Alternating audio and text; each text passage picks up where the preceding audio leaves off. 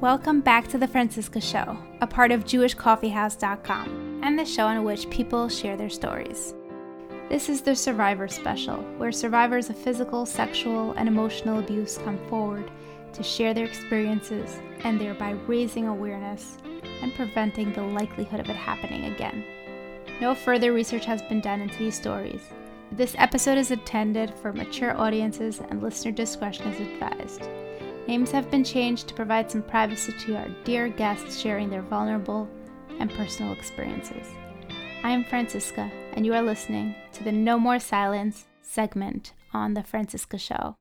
Welcome, everyone, to another No More Silence episode of The Franciska Show. Today we have a live episode with a survivor who is kindly being open about this and public with his name and face. And Thank you for everyone joining us today or watching the replay.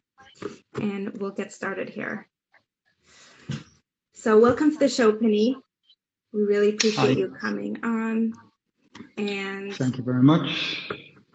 And we'll start right the way we start with every episode. Feel free to start wherever you feel the story begins for you. And feel free to include whichever details you find relevant and the mic is yours. Uh, thank you very much for inviting me. Um, it's an honor actually to uh, to share my personal story live because in reality it's not my personal story. It's unfortunately the story of uh, far too many. Um, the reason I am live, not anonymous, and I'm doing it already since uh, 2008 is because I think awareness is very important. Um, being out there for such a long time, I can say we are light years ahead from where we were only a decade ago, um, even only a year ago or two years ago. But we still have a very long way to go. We have uh, a lot to do, so that's why I came live. Um, and whenever I have, have opportunity. Um, basically, let me introduce myself. My name is uh, Pinny Taub. Uh, I grew up in Brooklyn, New York, in a very Hasidic community. Um, um, I'll begin with my story. I'm not going to share all the details, um, but it's just basically what I feel is important for people to relate for others. If any survivors are listening, they should know that I, I did went through, I did go through, uh, know, I have a horror story and I survived. That's the key. I say you can survive. It's possible. It's hard work, but um, and anyone can get there. Um, I grew up in Brooklyn, like I said before, and Williamsburg, to be specific. I'm a Willie boy. Um, in a very Hasidic family. I lost my mother right before my bar mitzvah, actually a couple of weeks before my bar mitzvah, and um, I don't have to elaborate on that. what does that mean? Some can relate, some can't relate uh, to that. Um, of course, I needed attention because of that. Um, I went through whatever anybody who's a parent uh, goes through. Um, I went to yeshiva just like any other boy. Um, I went to Israel for a couple of months and then I came back to yeshiva in Brooklyn and Borough Park. Um, over there, I started up um, just like any other kid. Um, but in that yeshiva, there was uh, one Rebbe, um, monster. But uh, it's a typical textbook. He was really charming. He was the one who took care of everyone, all the problems. He right away picked me up because of a youth, orphan, whatever so he right away gave me all the love and attention, whatever I needed it. And um, basically took me under his wing. And I loved the attention. I loved the affection and everything. Um, he did a lot of things that wasn't um, appropriate to begin with, but uh, honestly, there was no awareness then. I certainly wasn't aware of any signs, anything to be suspicious about. But um, um, I wasn't very studious either, um, especially at that point. Um, anyway, so he was um, my Rebbe for a few hours in the morning. So in the afternoon, he used to take me home many times, and that started pretty in the beginning. I was in Israel, I would say in November. Um, in December, I was already back in Brooklyn. So I started the yeshiva over there actually late, but I started in December. And that's when I got into the yeshiva. In January, that was around Hanukkah time, um, maybe even before, um, he started taking me home. And that was in 1991. 1990, um, actually. Um, and he had a computer at home, which he let me play and he showed me around the computer. We're talking about 1990. And whoever is familiar, I don't know your audience um, who are watching or going to watch, but whoever is familiar from Williamsburg Borough Park City community, um, I don't know if there was a minyan who had a computer at home. so it really was a dream for me. Um, he, right away, he took me around whenever he went shopping. I went with him. Um, he was a chain smoker, so he actually taught me to smoke, and he bought me cigarettes. He didn't give me a cigarette here and there. He actually bought me boxes of cigarettes. I always have cigarettes. So there was a lot of telltale signs. It's very important why I'm mentioning these details because it's all signs of um, basically it's called the grooming or whatever you want to uh, call it. Um, all um, things that he shouldn't have done. Anyway, um, but everything was regular. Besides all the illegal stuff and all the irregular stuff, there was nothing that. Um, anyway, um, one day when I was at home with him, um, he, the way we were set up, I was just standing in uh, the computer room. It's uh, kind of like a little study next to the dining room. Um, I was standing, and we were schmoozing. He used to smoke at home, so we both smoked. Anyway, he walked by, and he walked by a little too close for comfort. Um, with his hand towards not appropriate, and I don't have to get into details. Um, I pushed them away right away for me, different from different survivors, and everyone is the same thing. It's just the details are different. Um, anyone listening, I, I, had a lot of times, happens to be later in the story, uh, you'll see it, it could be very graphic, very violent. And when I speak to survivors that tell me, I don't know why I'm going through such a hard time, I, I didn't go through remotely what you went through, but it's not true uh, once someone is violated, it doesn't make make a difference in the details. So uh, anyway, um, he touched on it's inappropriate. I pushed him away. Either he got the message, but uh, anyway, like five minutes later, it happened again. Like this, like a couple of times in that 15 minute uh, period. Um, I wasn't sure really um, if it was really a mistake or he meant something because I never heard of it, never knew about it. Um, this was totally, totally strange to me, but I really wasn't comfortable without any education. This is something I was really, I wasn't a little kid. I was uh, 14 years old uh, at the time. So um, I knew it was wrong. Um, but anyway, I wasn't comfortable. So after the, a couple of times, I don't know how the number, but uh, after a couple of times, I outright told him, I told him, I don't know what you want from me, but um, you're certainly not getting to me, and I don't want it. We were very close friends, so I, I was able to say it very openly. Um, he apologized. Um, he said, uh, no, I didn't mean anything anyway. He apologized a little bit. Um, it happened again a couple of days later. It happened again. At that time, I knew right away that um, he means business. So at that time, I outright told him, this is not appropriate. I didn't know why it's not appropriate, but it wasn't appropriate for me at least. Um, and uh, you're not going to get anything from me. Um, you better back off, and uh, we can do anything. I mean, let's hang out. Let's do whatever we did till now. But um, you know, you're not uh, getting into whatever. Uh, anyway, like three weeks later or four weeks later, um, that's when the first real encounter was. Um, it was the same thing. We were in the study room. Most of the time we spent time in the study room. It has it's like a wall full of full of windows, like four windows to the street. So we're able to smoke over there.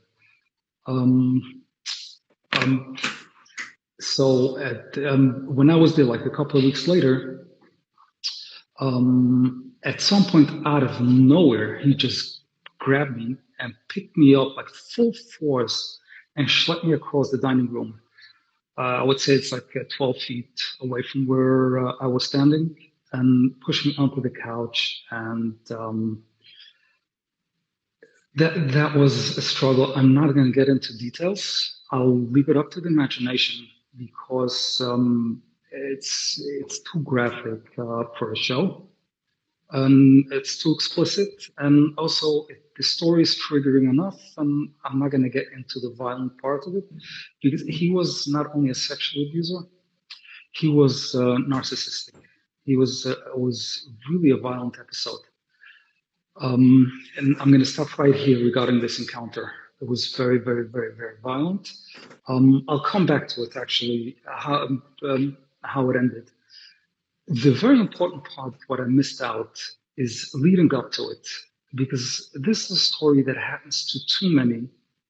And whoever didn't go through abuse, and hopefully most of the listeners didn't go through abuse, so they don't understand it. Um, people always ask if you're old enough, I'm not talking about a seven year old, but if you're a 14 year old, even a 17 or 18 year old, or whether it's a boy or a girl, um, something inappropriate happens, especially when it's violent or unwillingly. I'm not talking about willingly, uh, unwillingly.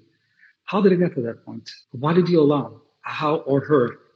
Um, how did this happen? It's um, it's very important to talk about the grooming process. How he groomed me into trusting. At the end of the day, I didn't trust him when it came to uh, sexuality, but um, how he tried for me to trust him. Um, like I mentioned before, um, I grew up in a very Hasidic home and lost my mother. And because of that, um, there was a lot of stress in my family. We were nine kids. Um, we had seven sisters uh, and one brother. Um, so my father was also he was overwhelmed. Um, he was overwhelmed with uh, with entire background. It was um, my mother had cancer for three and a half years. Um, and dealing with the kids and dealing with everything that was going on. So there was rift between me and my father. He was always loving, but he was strict. I mean, many people can relate. Never abusive. And this monster, he picked up on it. So he, the, before even he took me home, um, he spoke to me about it, and he always comforted me. But not only comforted me, he basically he went on my side and and encouraged me to hate my father, as I'm saying to hate my father and siblings. Um, basically, he let me know and he made me understand that my father really has no love for me and my siblings don't care about me. That's why uh, they act to me the way they act. Uh, Woodrow didn't act uh, so bad or whatever. It's, uh, it was a back and forth. Um, he even went as far as telling me stories how my father was uh, in yeshiva, a lot of uh, bad stuff my father, just to those who understand, he's from, as uh, some say, Chanyak, who's always those uh, holy, holy, uh, holy person. There's no stories. He, and honestly, he, he didn't know my father. He had no clue. My father, total different age. My father is much older. Um, but for me, it was convenient to believe. I loved it. And uh, this guy was really my savior. He, he really saved me. I didn't know and what bad shape at home I am until he came into my life. So he really, really liberated me from if I felt bad up until now, I felt even worse uh, after that. But at least I had someone who uh, I can look up to and turn to. Um, anyway, now back to that story. Um, anyway, over there on the couch, it, it took a couple of minutes, this uh, violent um, episode. Um, fast forward, I left from there with torn pants and injuries. And I'm talking about physical injuries. Forget about the emotional scars. Um, I had fist marks on my face. I had the choke marks on my neck for more than a week. Um, it was horrific. And I had to go back to Wednesday. And going back to Yeshiva was not a question. But I ran out of the house um, telling myself I'm never returning. But it, this was something I don't even know whom to tell and how to tell it. It wasn't an option of telling anyone because I wasn't. I wasn't going to tell anyone about it. Um, this was too strange. I never heard of uh, sexual abuse, never heard of rape at that point. I never heard of anything sexual, even consensual sex. I mean, I never, that was something totally strange to me. Um, especially the violence, was a shock. I really froze. But anyway, I had no choice, no money, no nothing. They only a couple of dollars for the Windsor Park bus to go back. So you can imagine how I looked on that bus and the looks that I got. Um, what people thought, I have no idea. I cannot go back to that. Anyway, I ran home. No one was home. Thank God. It was the middle of the day. So I ran home. I changed. I ran to the clothing store actually, and I bought myself new pants. It took a couple of days until I got it, but I used a different one. Um, anyway, from there, um, I decided I'm never returning to him. But the the next couple of days, it was very very horrible for me. Forget about the whole tra- traumatic event that happened then. Um, at that point, I knew already that my house is not a safe home. Um, they all hate me. Um, no one loves me, and the only person that really do loves me, and I still believe that he really really loves me. The only person who's taking care of me and is giving me all the needs so it took a couple of days. He sent messages with other boys uh, from yeshiva. Uh, he sent messages for me to come back. He needs to talk to me. He needs to talk to me. After a couple of days, I was lost. I mean, I had no choice. Not because uh, he wanted me to talk to him, because I needed him. I really needed him at that point. So I went back to him. And again, just like a couple of weeks before, I made it very clear that um, this cannot go on. And he really apologized and he explained to me about um, urges and about uh, sexuality anyway. He apologized it's never going to happen. He promised me. A couple of weeks later, it happened again. And this happened a couple of times, and every time, um, every time it happened, again, I ran away, and it took a couple of times until I went back. Um, it started in January, as I said before. I'm going to fast forward uh, till uh, summer camp because that's where the real story happened. When we talk about sexual abuse, that's only one part of the story. And to a certain extent, it's maybe the smallest part of the story. Of uh, most survivors can relate to that. Um, why it takes so long for the PTSD and everything. Uh, that's about silencing.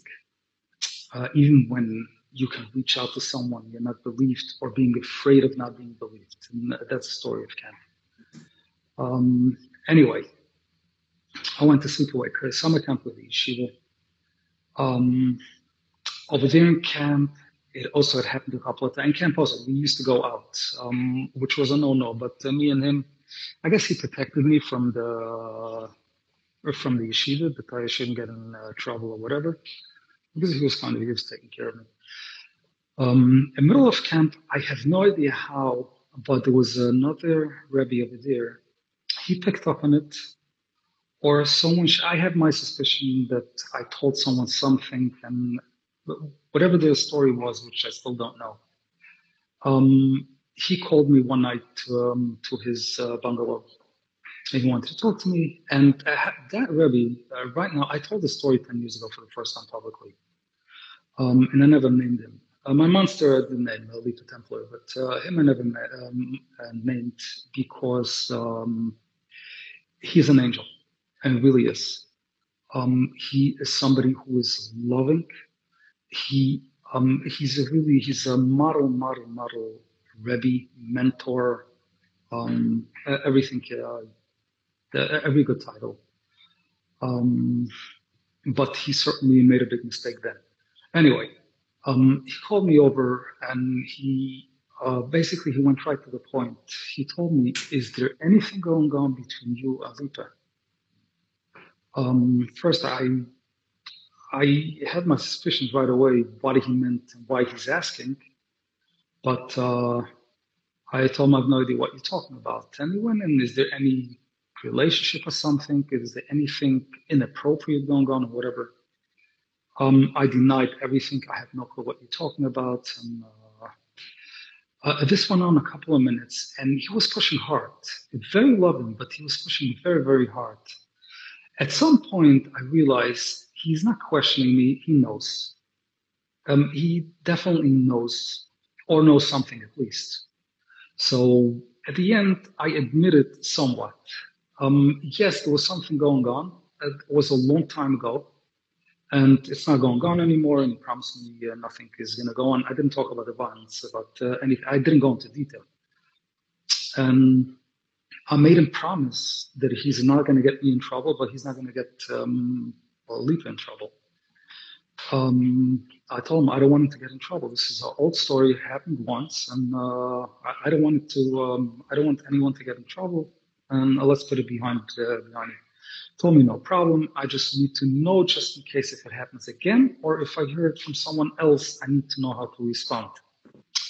Um, and he gave me a lot of chizuk that night uh, also. Um, the reason why is one thing I didn't want to get in trouble. I really felt that I'll be in trouble. Um, but I really wanted to protect him.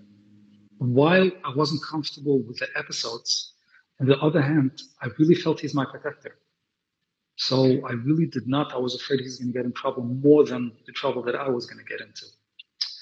Um, anyway, so that was that that night.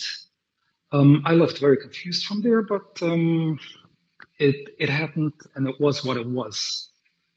The next day, the next day I was uh, evening time, and almost like every day, I went out with Lipa from camp, off campgrounds with his car. We drove out, did some shopping. On the way back from camp, I guess he was confronted. Even though I made him promise, he did the, the that other Rebbe, he did the responsible thing, or someone from staff, maybe the higher ups. Um, they must have confronted him. He pulled in in an abandoned driveway off the road somewhere uh, over in the country. Uh, he pulled me out of the car and he told me, um, I'm not asking, I'm not discussing it, but when we go back to camp, you go back to that Rebbe and you're going to recount the story you told him last night. I was shocked. I was blown away. Um, even though I knew right away that he knows. How, I have no idea, but uh, I knew that he knows. Um, I denied it. I have no idea what you're talking about. What am I? What what what, are, what do I have to recant? What do I have to pull back? Whom did I talk to? Anyway, you know what I'm talking about anyway. And I kept on denying it. It was the only thing I was able to do, even though I knew I was lying in his face. But uh, and he's not believing me because he, he's not asking me a suspicious. Uh, he has some kind of a suspicion. It's only the night before. Um, anyway, at some point he became violent.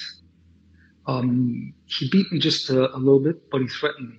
that I promise you, I'm going to kill you if you don't recant the story. It's your responsibility for my shalom bayis. And uh, he threatened me and he beat me.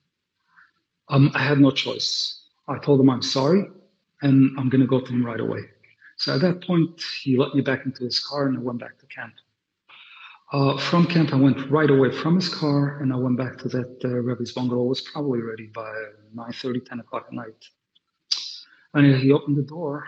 Um, I told him right away. I told him last night we had a, we had a conversation last night. Um, it's uh, whatever I said is not true. I had no choice. Um, um, not I had no choice. I made up the story. We had some kind of rift. I don't know from where you heard it. I must have told it to someone. That's because I had a rift with him at one point and I made up the story, but it's not true. Um, first, he didn't believe me, but um, after a minute or so, it, it wasn't much talking. Um, that he must have believed my second story. Maybe the first story was too shocking. He he gave me a yelling. He was yelling at me. How can you do such a thing? And, and he told me everything regarding Shalom Bayis, Lashon Hara, um, and the responsibility and the consequence that that person can suffer from spreading such a rumor and everything. Um, it, it, was horrible. Anyway, and it ended. I left from there shattered. I, really, I felt like um, I. There's no really words how I can describe that feeling uh, leaving from there. Um, I wasn't going to tell anyone, but I did it already. Um, I wasn't thinking of him saving me because it was still confusing. The entire thing was still confusing to me. I still never heard of anyone going through what I went through. Um, but I was in a very, very bad place. The only person that I love I have a problem with, and it's a major, major, major problem, a traumatic problem. Um, and and finally, when I did say someone, at least believe me, I'm a liar. Also, it's not only I'm going through what I'm going through, but I'm I'm a liar, and I was afraid of the consequences, what's going to happen later. But it's more the I felt subhuman at that point. I don't know, my humanity it just uh, left me. Um, I, I don't even remember that night, uh, what happened later. If I was able to fall asleep, if I just fell asleep, if I didn't sleep all night. Uh, one thing I know, it was the worst day of my life, the next 24 hours. Next 24 hours was horrible. Um, anyway, by the next night I couldn't take it anymore. I literally could not take it anymore. Um, I couldn't live with myself. I went back to him again. So that's for the third night, third night in a row. Uh, night number three. I went back to him. I thought, I'm sorry for playing yo-yo with you. The first story was true. I made you promise me that you're not going to tell anyone and no one is going to get into trouble. And you did tell someone. I was forced to recant the story, but it was true. But I wanted to stay that way. The story is true. I wasn't lying, but please end the story. This is an old story and uh, that's it. Uh, but he didn't believe me anymore. Um, he didn't believe me anymore. He yelled at me maybe worse than the night before. Um, it was terrible. I left from there. At this night, I didn't cry. The night before, I cried ter- terribly. But this night, I mean, I had no tears. I, I just, um, I, I was really frozen. So from there I left. I had many plans. I'm gonna, I'm gonna execute it. I'm gonna leave yeshiva. I'm, I'm, not gonna be from anymore. I'm, I had so many um, fantasies. But anyway, I just left, and it is what it is. Another episode of my life. Um, uh, anyway, summer ended. Was another couple of weeks of horror in, in uh, camp, and uh, that was it. After camp, after camp is another thing that many survivors go through. Um, I did not return to yeshiva. When I came home, I my father was shocked. He asked me when yeshiva starts, and I told him there's no yeshiva for me. And think of it, I was 15 years old.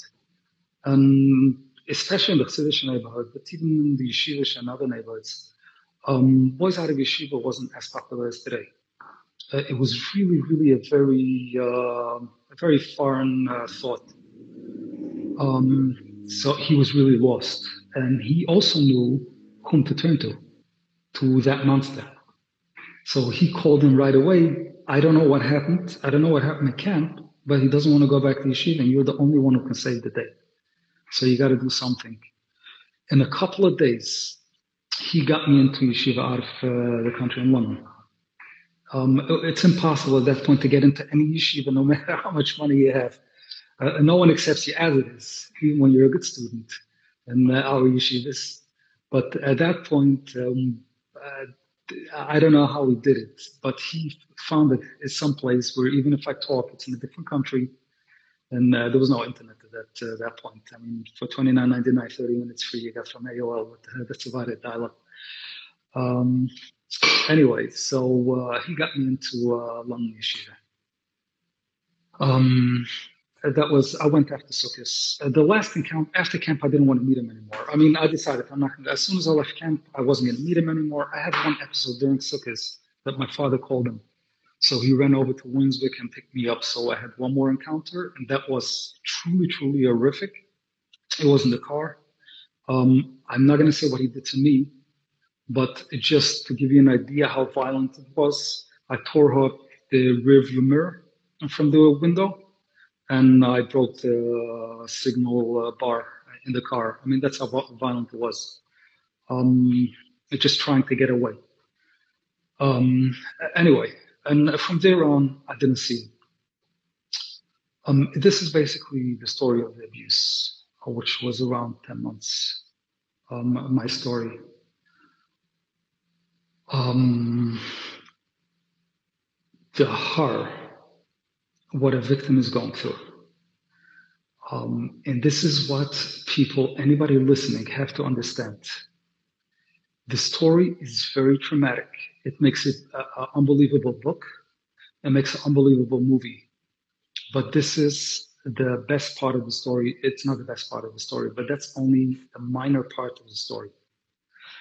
The big story is, is after that. The life that you continue or can't continue, can't move on with life.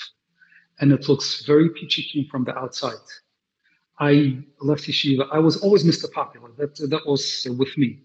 I never lacked friends. Um, I was very social all the time till today. Um, even the other yeshiva, I didn't, um, I was kind of a rebel over there. But for some reason, I found um, everyone liked me, including the staff. So that was never a problem. But the inside, I had a major, major struggle, which I didn't, uh, I didn't understand then. Um, I always say this happened, it ended when I was 15. And by the 16, I wasn't 16 and a half. I wasn't yeshiva anymore. When I came back from London after um, a year, not even a full year, um, I didn't return. Uh, I was uh, registered over here in the yeshiva, which I went a couple of times, but I dropped out uh, very soon. Um, if someone would ask me when I was 18, a couple of years later, I know why you are like that because I know the story and you're a victim. I would punch that person in the face. I have no idea what you're talking about, and I really mean it. I never ever related it. And these are struggles inside that people from the outside don't see. Um, and, at this go, this moves on in life. I got married very young, by almost 21, when I was uh, 20 and a half. I got married. So I had a beautiful life. I had a kid a day later. I moved on, on a life. But I went through so much nightmares and truly nightmares, sweats and screaming and yelling, um, anxiety. And I still, I, ne- I didn't relate it. I never related to my past. Um, um, anxiety, anxiety attacks, full blown anxiety attacks, meaning I was taken into the hospital many times, um, thinking, at least the first responders, for uh, two times for a stroke, seizure. I mean, that's the symptoms of the attacks were so bad. And this is the life basically that many, many, many victims go through. Everyone has their their way, their um, call it survival mechanism. Um, knocks out.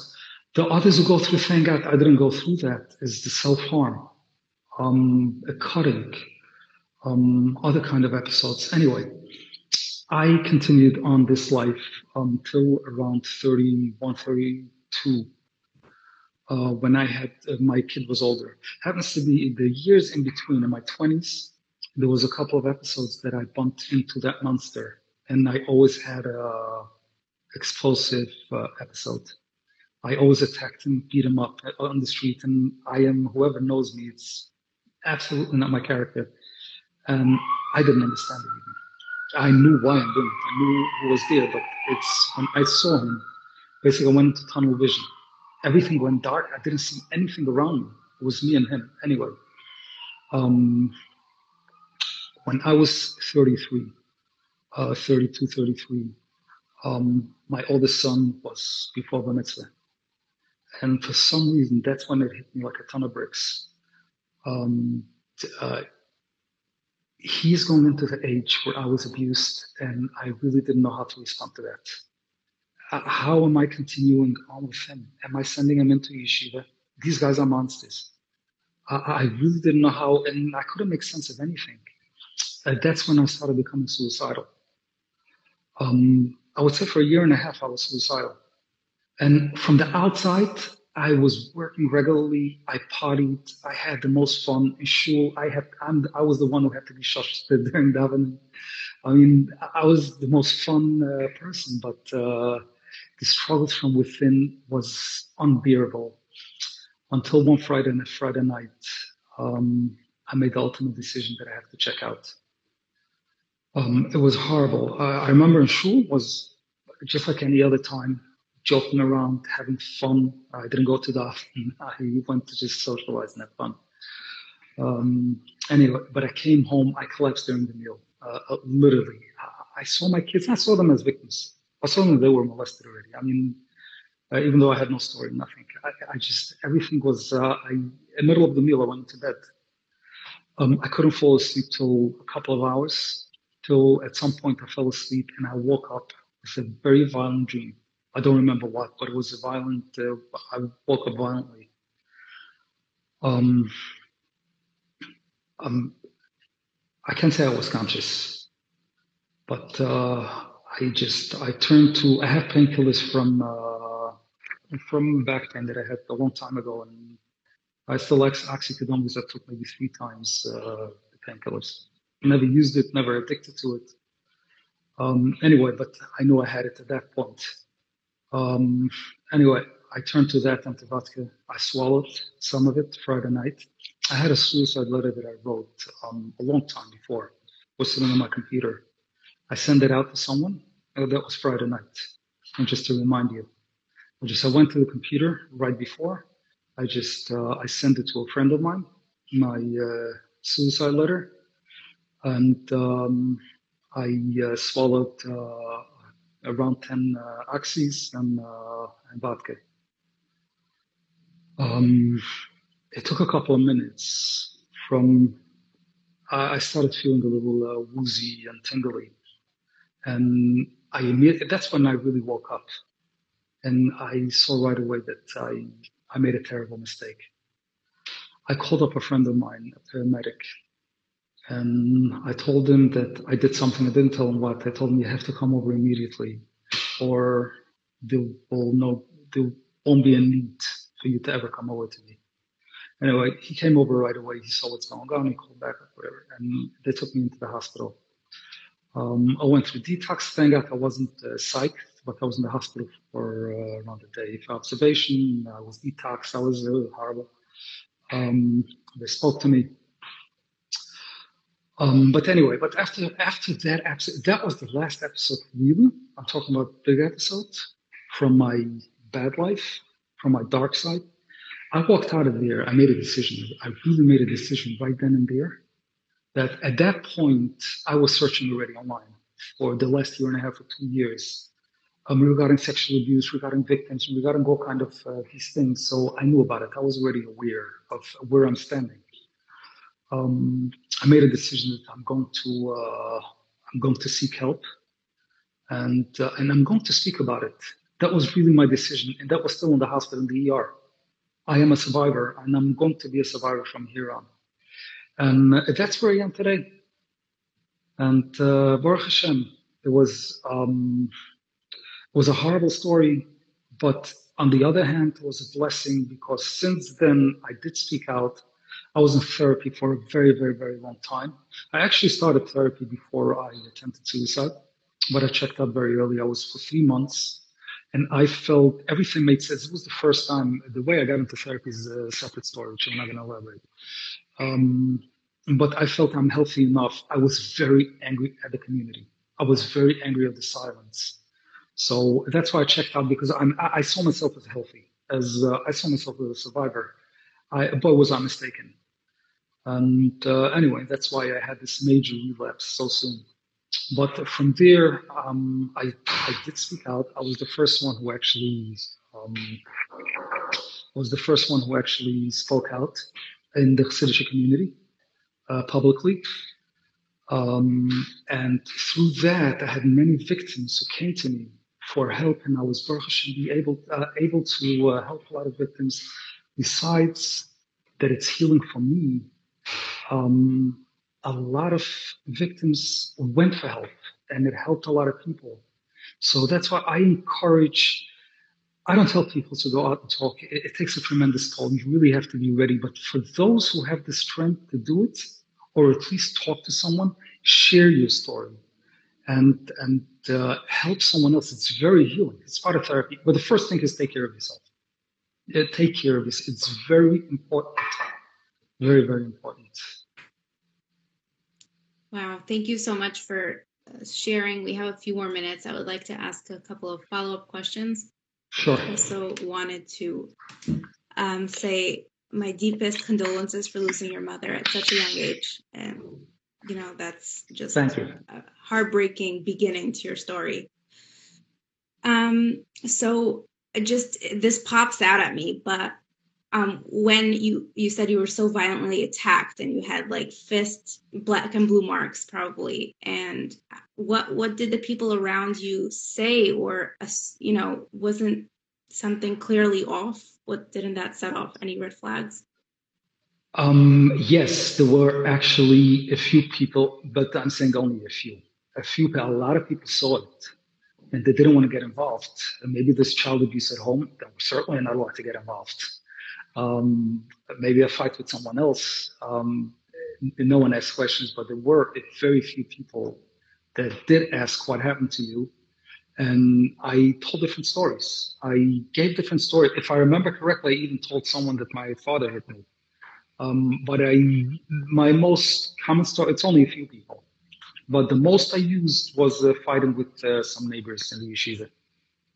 Um, yeah, that, that was, uh, that was that. But no, people did not ask people did not ask. And that's also, that's a very, very important lesson. You don't have to see black and blue marks. And this really goes to educators. Um, most abuse do not happen in the school setting. Far too many happened, but most happened at home.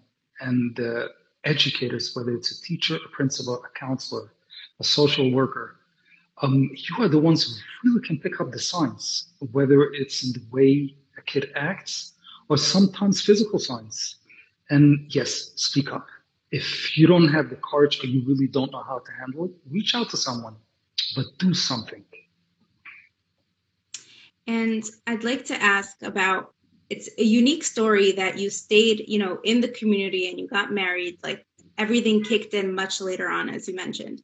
So I you might not want to bring your wife into the story, but what was that dynamic like when everything just popped out? You were already in a committed relationship, living, you know, the life you were raised to live in? How did that affect things? Um, my wife was very, very supportive. She found out before. I didn't speak in the, in the beginning. She didn't know about it. Uh, but she did at some point, I don't remember how, but at some point it did come up and we did uh, speak about it. She was always very, very supportive. Um, I will just shoot it out there without anything else uh, because I don't want to schlep in anyone into the story. Um, but everyone suffered. Everyone suffered. My wife, my kids, work, job, everyone suffered in some way, in some emotional way along the line. Yes, of course. So, and it, it sounds like you have been an extremely strong person in terms of holding it in for so many years and then the breaking part was you know the the trauma hitting when your children were hitting that same age when you were the age you were when your abuse began so um, did you talk to your children about the things you wish people were would have ta- talked to you when you were growing up did you bring awareness into their lives i know it's it might not be so common, but have you implemented things into your family, into your the upbringing of your family? Yes, but only after this whole story. I didn't, uh, like I said, awareness wasn't there. I did. I never saw myself as a victim. Even when it started making sense, I still did not see it on me that I am one of uh, those. Um, yes, I did see a victim as a very, very, very weak um, just like too many. That's why I understand. And that's why I feel awareness is so important. Me as a victim. And I'm saying it live and people are going to watch later and on the podcast, uh, listen to this. Me as a victim. And I wasn't a victim as a baby, as a seven year old. That was when I was 15, when I was 23, when I was 26, when I was 29. I also thought a victim is weak and there is something wrong with a victim. No, there is nothing wrong. Can anybody who is a victim reach out for help? Because the first phone call that you make, whether it's a mental health professional or a trusting adult, you should know you are already a survivor. Once you open your mouth and you share, you are, yes, you have a long way to go. I still get triggered today. I, Baruch Hashem, my life is great right now and I still get triggered. Don't beat yourself up. Just please, please, please. I'm not a mental health professional. I'm not a rabbi. I'm not an educator. I am a survivor. From a survivor to I'm calling you survivors, all of you, if you never reached out, from a survivor to survivor, please, please, please do to you, do to your loved ones. Reach out to someone. Yeah. And one more question, it's really a double question, but is is this monster Rebbe still around? Is he still around children? Um, was there anything done about it? Um, no, he was actually fired. I never got the truth of it. He was fired mid year from that yeshiva the following year. He got a job in a different yeshiva. He was fired mid year. He got a job in another yeshiva. That happens to be that yeshiva wanted to speak to me, and when I was ready to talk to him, he didn't want to talk to me. But anyway, he was fired mid term, that one. Um, he went on a couple of places. Then he worked not in the education system, but in educational for Russian immigrant uh, children. So he worked in, uh, in uh, that, and over there happens to be a woman. A woman called me years later to apologize why she didn't speak up when it happened to her, because she could have saved me. But the dates came out. She was a couple of years after me. Um, but it happened multiple times. Right now, no, he doesn't have a job. He's ostracized from most places, but there was no charges filed. I actually went uh, to, um, I got connections through my help years ago before organizations. Um, um, I had it in, the DA's office and Special Victim Squad and NYPD. So I did share my story with the DA just in case if something comes up. They had all the information, but uh, it was uh, past statute of limitations. That's horrible. And what about that Rebbe who tried to help and then ended up making matters worse for you That's an episode for itself because I was very hurt for so many years, but I'm going to say that much. We have an unbelievable relationship. The apology wasn't an apology. That was like uh, four or five years ago. Um, he truly, truly, truly wanted to give everything from his life and he has nothing. Um, it's it's very interesting, but he's right now we're very close friends. Wow, that's so beautiful. Um, I'd like to wrap up with if there was anything you can share with anyone, if you wish anything. And my question just popped out of my head. Um, well, you spoke about your advice but I wanted to ask if there was anything you wished you knew um, back then, or maybe during recovery, or when things came up, maybe through the healing process, if there's anything you can share that can be helpful to other people. Um, yes, um, I think this is very important. Number one is is um, the number one thing is is not building the hospital; it's repairing the broken bridge that people should shouldn't fall in. So the awareness and education for kids um, to know personal space and safety and all those kind of stuff is very very important. But the responsibility of the adults, and I always say it because many victims are hurt, and they're 100% true because I also felt that way. 99% of our community, I was hurt by the community, by the entire community and so is every other victim. Um, 99% of the community is not at fault, but everyone is responsible. The very, very, very few who are at fault, but everyone is responsible. What do I mean by that? That's why believing. This is a message for victims and for anyone who knows or will know a victim. The biggest fear, besides of the threats, but let's not talk about threats because not every, every victim is threatened. Almost every, if not every victim, walks away from this traumatic event knowing that if I am going to tell, no one will believe me. So this is something very important for victims. People do believe. You have to find, don't just don't go to a party and, you know, explode with a story. Tell a trusting adult. But for adults, you have to believe. You should still listen with an open mind um, but you have to accept what they say and you have to give the 100% full support, but to the victims and survivors. yes, don't be afraid. People will believe you. I promise you. But this was the biggest fear. So he asked me um, if there was something, if I would know that then that someone will believe me, someone will believe me, I would have, yes, I was silenced, but I should have gone again or maybe reach out to someone else after I was silenced. And no, then there were people even then who would have believed me. Wow. Thank you so much, Pinny, for coming on to the show, really opening up and sharing your story.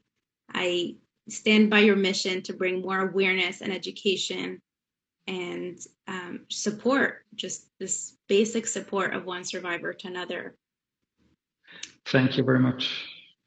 If you would like to write in or request to be on the show, please do so by emailing me at franciskakay at gmail.com. That's F R A N C I S K A K A Y at gmail.com.